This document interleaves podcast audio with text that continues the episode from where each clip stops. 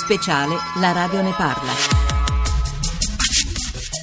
Beh, ma impareremo tante cose, per esempio i laghi, poi la geografia, la storia e poi l'italiano. Quest'anno a scuola impareremo a fare impresa. Sono dell'aziendale e quindi faremo un'impresa in classe.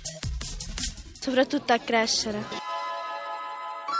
Impareremo tante lezioni legate alla cittadinanza. Faremo inglese. Come hanno già detto i miei amici, oltre ad imparare le materie scientifiche e umanistiche, si impara comunque a vivere con gli altri. Comunque la preparazione dello scientifico spero che mi serva ad avere un posto di lavoro nel futuro. E capire forse cosa vorremmo fare nella vita. Io spero di imparare qualcosa a proposito dell'università e soprattutto eh, fare quelle materie che mi potrebbero servire poi in ambito universitario.